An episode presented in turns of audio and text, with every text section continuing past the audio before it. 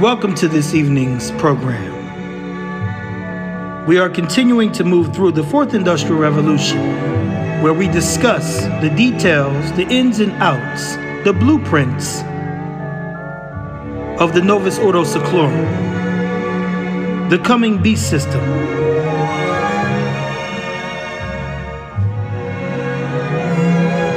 Tonight we are discussing Shift 23 Neurotechnologies.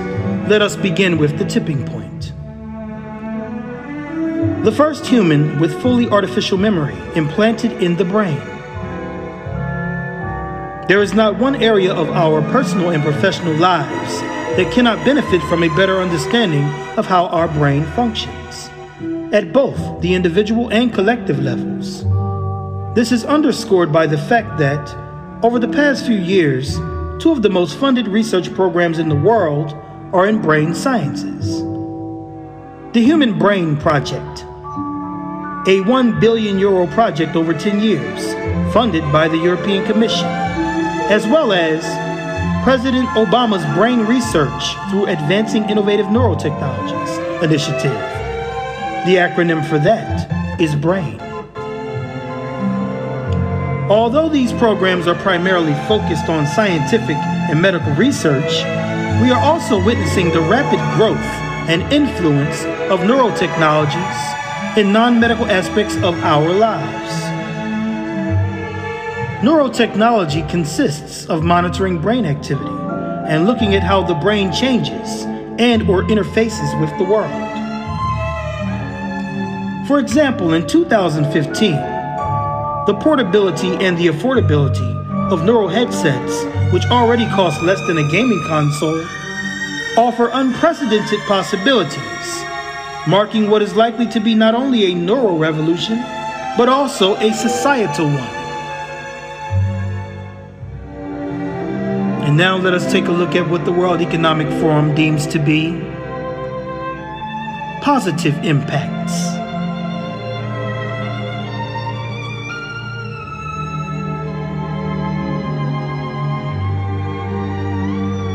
Disabled people can now control prosthetic limbs or wheelchairs with their minds. Neurofeedback, the possibility to monitor brain activity in real time, offers countless possibilities to help fight addictions, regulate food behavior, and improve performances ranging from sports to the classroom. Being able to collect, process, store, and compare large amounts of brain activity related data allows us to improve diagnosis and treatment efficiency of brain disorders and mental health related issues. Now, to the trained thinker and critical thinker, we can clearly discern and see through these lofty, lovely sounding words that what they are truly describing is a technologically advanced scientific dictatorship and a normalization of dystopic life, a dystopic way of living. Living in a world where you where you have 0% privacy, even of your thoughts. Nevertheless, this is what Revelation chapter 13 foretells, and many other chapters in the book of Revelation, of the New Testament, of the Bible.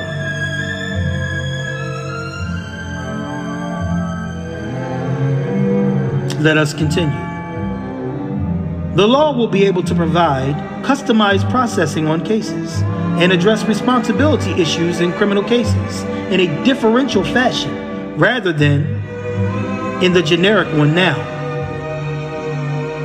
The next generation of computers, whose design has been informed by brain science, may reason, predict, and react just like the human cortex an area of the brain known as the seat of intelligence.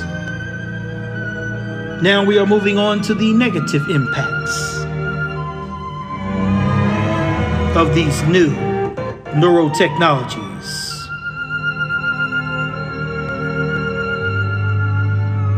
Brain based discrimination. Individuals are not just their brains. As such, there is a risk for decisions to be made in a context independent fashion. based only on brain data in fields ranging from the law to HR, consumer behavior, or education. Fear of what thoughts, dreams, desires to be decrypted, and for privacy to no longer exist.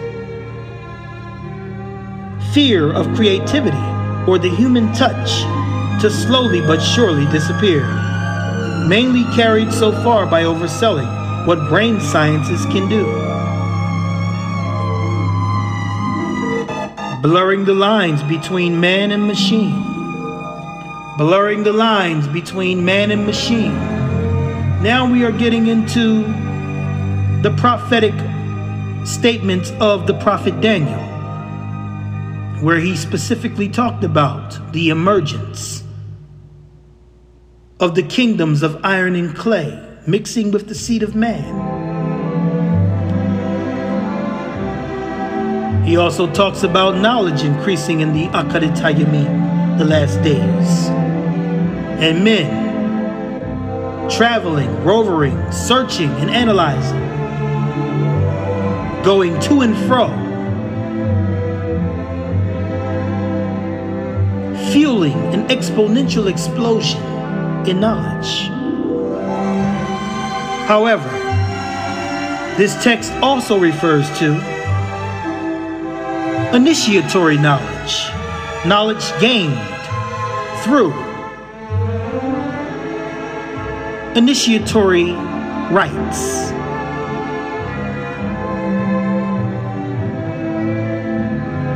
Clandestine, arcane, hidden, occult practices and data downloads from fallen angels, from demonic entities, disguised as ascended masters, light workers all of this is to be included. For example, Herman von Braun and jet rocket propulsion technology. He was an occultist. He was a student of Aleister Crowley, a bona fide Satanist. There are many professionals that were also part of Anton Szandor Church of Satan. Musicians, actors, entertainers, engineers,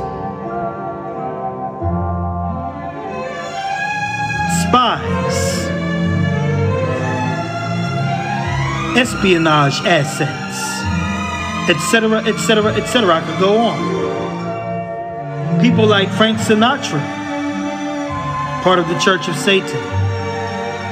Sammy Davis Jr., part of the Church of Satan. Ron L. Hubbard, member of Crowley's Thelema, and many other clandestine occultic Luciferian orders. All these men had prominent positions and left behind prominent works from which some of the works, organizations, cults, churches, denominations, and religious orders were developed and created. And many of them are still here today. Anyway,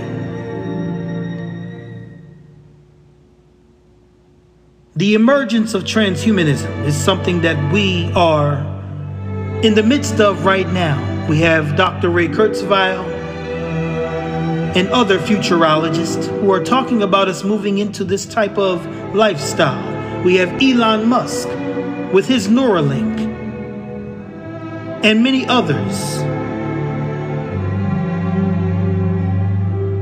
who are pushing us more towards the direction of transhumanism, becoming more than what it is to be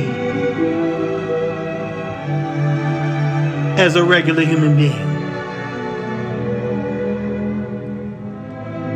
Becoming more than human.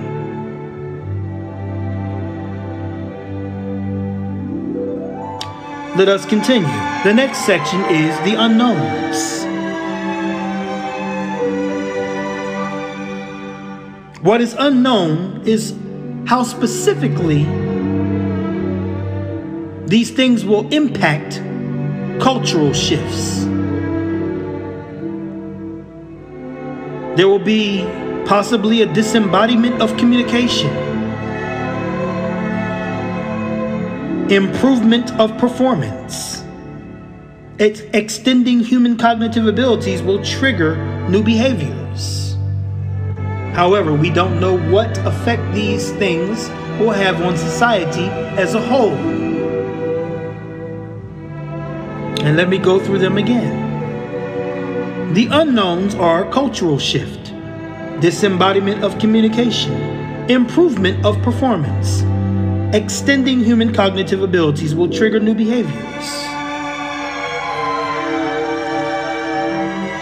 There will be the development of a technologically advanced caste system. For those who cannot afford to upgrade or to augment themselves or who wish not to augment themselves, they will be ostracized by those who have. The last section is called the shift in action. And what it includes is cortical computing algorithms have already shown an ability to solve modern CAPTCHAs, widely used tests to distinguish humans from machines. The automotive industry has developed systems monitoring attention and awareness that can stop cars when people are falling asleep while driving. An intelligent computer program in China scored better than many human adults on an IQ test. IBM's Watson supercomputer, after sifting through millions of medical records and databases, has begun to help doctors choose treatment options for patients with complex needs.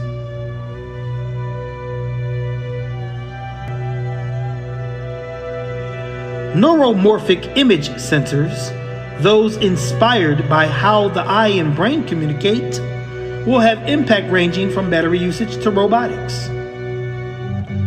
Neuroprosthetics are allowing disabled people to control artificial members and exoskeletons. Some blind people will be able to see again. Yes,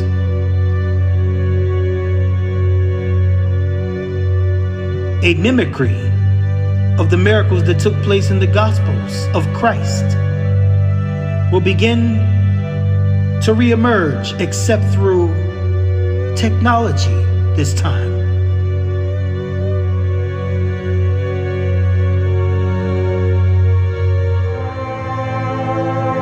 The Restoring Active Memory RAM program by DARPA is a precursor to memory restoration and enhancement. Depression symptoms in mice could be cured by the artificial reactivation of happy memories, as evidenced by neuroscientists at MIT. And this concludes today's section on neurotechnologies, Shift 23 taken from the Fourth Industrial Revolution, courtesy of the World Economic Forum. I pray that you prosper in your spirit, your soul, and in your body. Do not forget to fortify your immune system. And until next time, Shalom Aleichem.